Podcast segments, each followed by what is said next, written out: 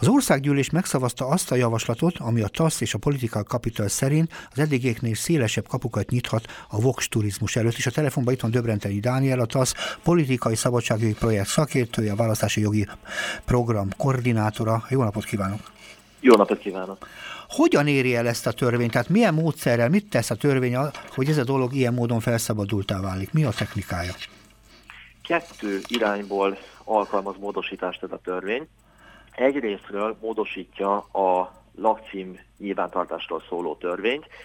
Itt megváltoztatja a lakcímnek a fogalmát. Uh-huh. Jövőben nem lesz elvárás a helyben lakás ahhoz, hogy valaki lakcímet létesíthessen. Uh-huh. Egyfajta ilyen kapcsolattartási címé válik a lakcím, uh-huh. és innentől kezdve az, hogy valaki ott éljen, az nem lesz követelmény. Bocsánatot kérek, én úgy emlékszem, a lakcímkártya ráadásul tartózkodási engedélyként is működött annak idején, tehát nem tudom, hogy ez a funkciója megmaradt?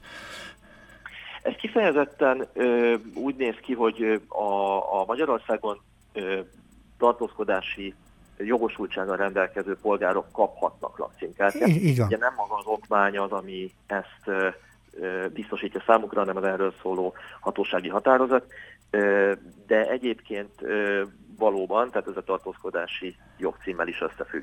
Értem, bocsánat, csak azért hogy elnézést, mert mással beszélgettem erről a témáról, és meglepett, hogy, hogy ez, a, ez, ez a dimenzió fel sem merült még. Igen, bocsánat. Hm? Igen, igen. A másik irány, amit említettem, ugye egyrészt tehát módosítják a lakcímnek a fogalmát, másik ö, irányban pedig a büntető törvénykönyv is módosításra került, és ennek megfelelően a közokirat hamisítás tényállásából kivételt képeznek a lakcímmel kapcsolatos ö, visszaélések esetén, ugyanis a jövőben nem is lesz visszaélés, Aha. hogyha valaki ilyen lakcímet létesít, ahol nem él, tehát ugye fogalomból következik, hogy nem is lehet büntetni azt, aki nem fog ott élni, hiszen ezt nem várja el a jogszabály. Hát mivel indokolta a törvénykezdeményező ezt a fajta változtatást, mert azért az, hogy sokan vannak, attól még az jogszabálysértő. Az indokolás az egyébként egy valós problémára reagál. Érdekesek egyébként itt a számok, ugyanis a törvény indokolásának, tehát a részletes indokolásban az szerepel, hogy több százezren lehetnek olyanok, akik nem a valós lakcímükön élnek, és az ő büntetőjogi fenyegetettségük az abszurd és túlzás, és nem kellene ilyennel sújtani az egyébként csak feledékeny vagy jóhiszemű polgárokat, ezzel egyet is értek egyébként. Uh-huh. Aztán később ez a szám, e, mi szerint hányan nem élnek a valós lakcímükön, ez, ez már egy és két milliós ra emelkedett, így a későbbi kormányzati megnyilvánulásokban. Ez igaz, hogy nagyon sokan vannak, akik tényleg nem ott élnek, ami a lakcímkártyájukon szerepel, de ez a módosítás, ez nem vesz, figy- nem vesz figyelembe egy nagyon fontos szempontot, mégpedig azt, hogy valaki nem csak jó hiszeműségből vagy feledékenységből nem jelenti be, uh-huh. hogyha nem ott él már, ahol korábban élt, és nem csak jó hiszeműségből vagy feledékenységből lehet ezt a lakcími kártyában eltérő módon való életben megvalósítani, tehát ezzel vissza is lehet élni. Uh-huh. Értem, de hát hogy akkor, akkor, hogyha ez itt megszűnik ezek az történet, akkor gyakorlatilag sokkal bátrabban lehet, visz, ha úgy tetszik, úgy használni az lakcímkártyát, hogy az előnyünkre szolgál, fogalmazunk akkor ilyen módon. És az előnyünkre szolgálás az annyiféle értelmezést jelenthet, nem? Így van, egyébként ez érdekes, hogy ugye nagyon sok olyan jogosultság van, ami legalább közvetetten kapcsolódik a lak, ö, lakóhelyhez, tehát gondoljunk az ilyen nagyon triviális hétköznapi dolgokra, mint mondjuk a parkolás kérdése. Uh-huh, igen. Ö, tehát nyilván ilyen típusú visszaélések előtt is megnyitja ez a kaput. Így van. Ö, illetve vannak olyan jogosultságok, amiket köztudat az, az a lakóhelyhez köt, de valójában már nem kapcsolódik hozzá. Ugye a mondjuk a házi orvosi ellátás tipikusan ilyen, szabad orvosválasztás keretében ez, ez nem helyhez kötött. Viszont nagyon sokszor megjelenik a, a lakóhely, mint egy ilyen puha elvárás, tehát én hallottam már olyanról, hogy előnyt élveznek mondjuk iskolai felvételinél azok, akik az adott kerületben vagy adott városban élnek, annak ellenére, hogy szabad iskola választás ugyanúgy van. Ezek mind-mind ilyen gyakorlati és talán a módosításnak az elsőre végig gondolt szempontjain túlmutató dolgok voltak, nem vagyunk róla meggyőződve, hogy ezeket a jogalkotó gondosan mérlegelte. Ami a, a legfontosabb probléma, az viszont véleményünk szerint mindenképpen az, hogy a Magyarországi lakcím birtokában van a választópolgárnak úgynevezett teljes szavazati joga. Uh-huh. Aki magyar állampolgár, de nem Magyarországon él, ő szavazhat méghozzá levélben és listára. Uh-huh. Akinek van magyar lakcíme, annak személyesen kell szavaznia, vagy pedig külképviseleten, és ők azok, akik a lista mellett egyéni képviselőjelöltre is szavazhatnak. Uh-huh. Ennek nyomán nyílik meg a visszaélés lehetősége, tehát olyanok is létesíthetnek magyar lakcímet, akik adott esetben soha nem fognak Magyarországon megfordulni, lehet, hogy meg sem fordultak előtte, semmiféle életvitelszerű ítélési szándékuk nincsen és nem is volt, mindössze annyi a, a szándékuk, hogy egyéni képviselőjelölte is leadhassák a szavazatokat. Ez, ez nagyon megborítja a szisztémát, és ugye ez, ez erre mit mond egyébként a törvényhozó, meg gondolom ezzel a, ezzel a szemponttal azért szembesítették legalábbis nem csak az ellenzéki, hanem igazából a szakemberek is. Mi ilyenkor a, a, a kezdeményező reakciója? Nagyon meglepő volt számomra, hogy a választási jogi dimenziókról az indokolásban egyáltalán nem volt szó. És amikor később elfogadták a jogszabályt, és ugye ezt a köztudatban azt és a politika kapital megjelenítette, hogy milyen problémákat eredményez ez, akkor több napos késéssel, hogy így mondjam, reagált a kormányzati tájékoztatási központ, emlékeim szerint ez a, ez a szervezet volt, amelyik először megnyilvánult a kormányzat részéről, és azt mondták, hogy a törvénymódosításnak a választásokhoz semmi köze, és hogy a választási jogszabályokat nem érintették.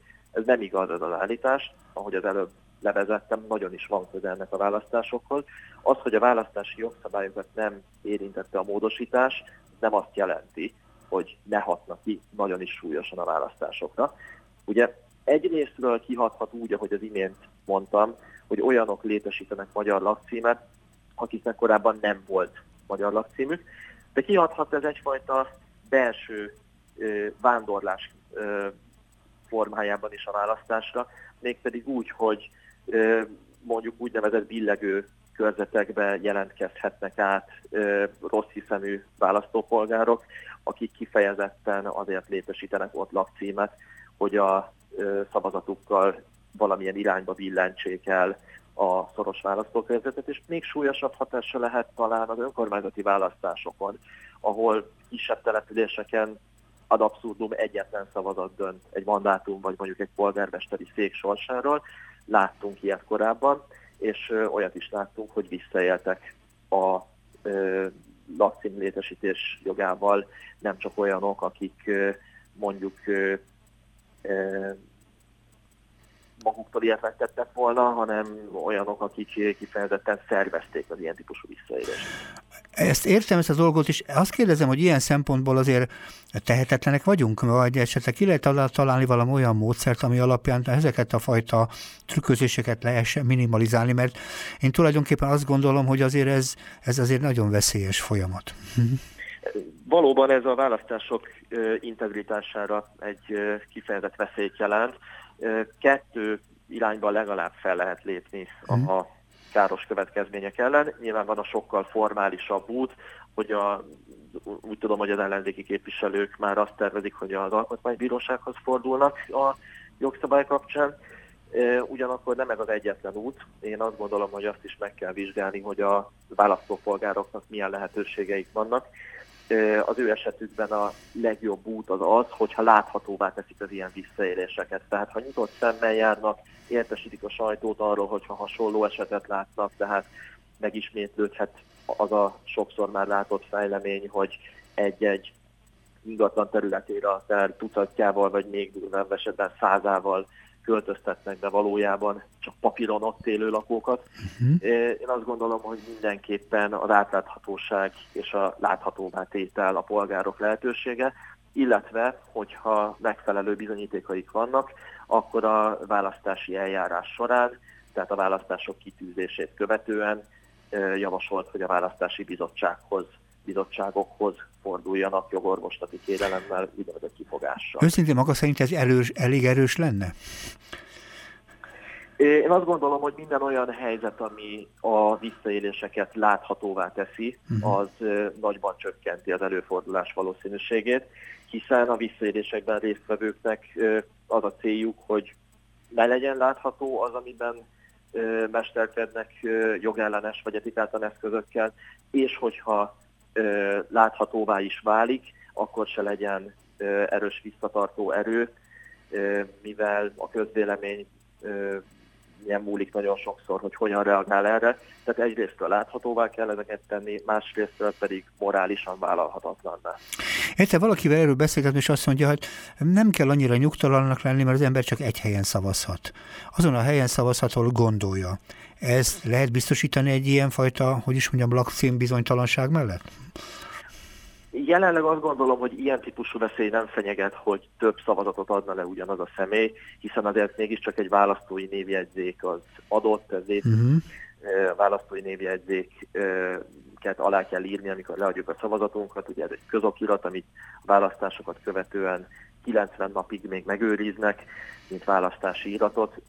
Ez ügyben nem aggódnék, tehát sokkal inkább azt gondolom, hogy a box turizmusnak ez a klasszikus formája uh-huh. lehet tartani, nem attól, hogy valaki többes szavazatot ad le.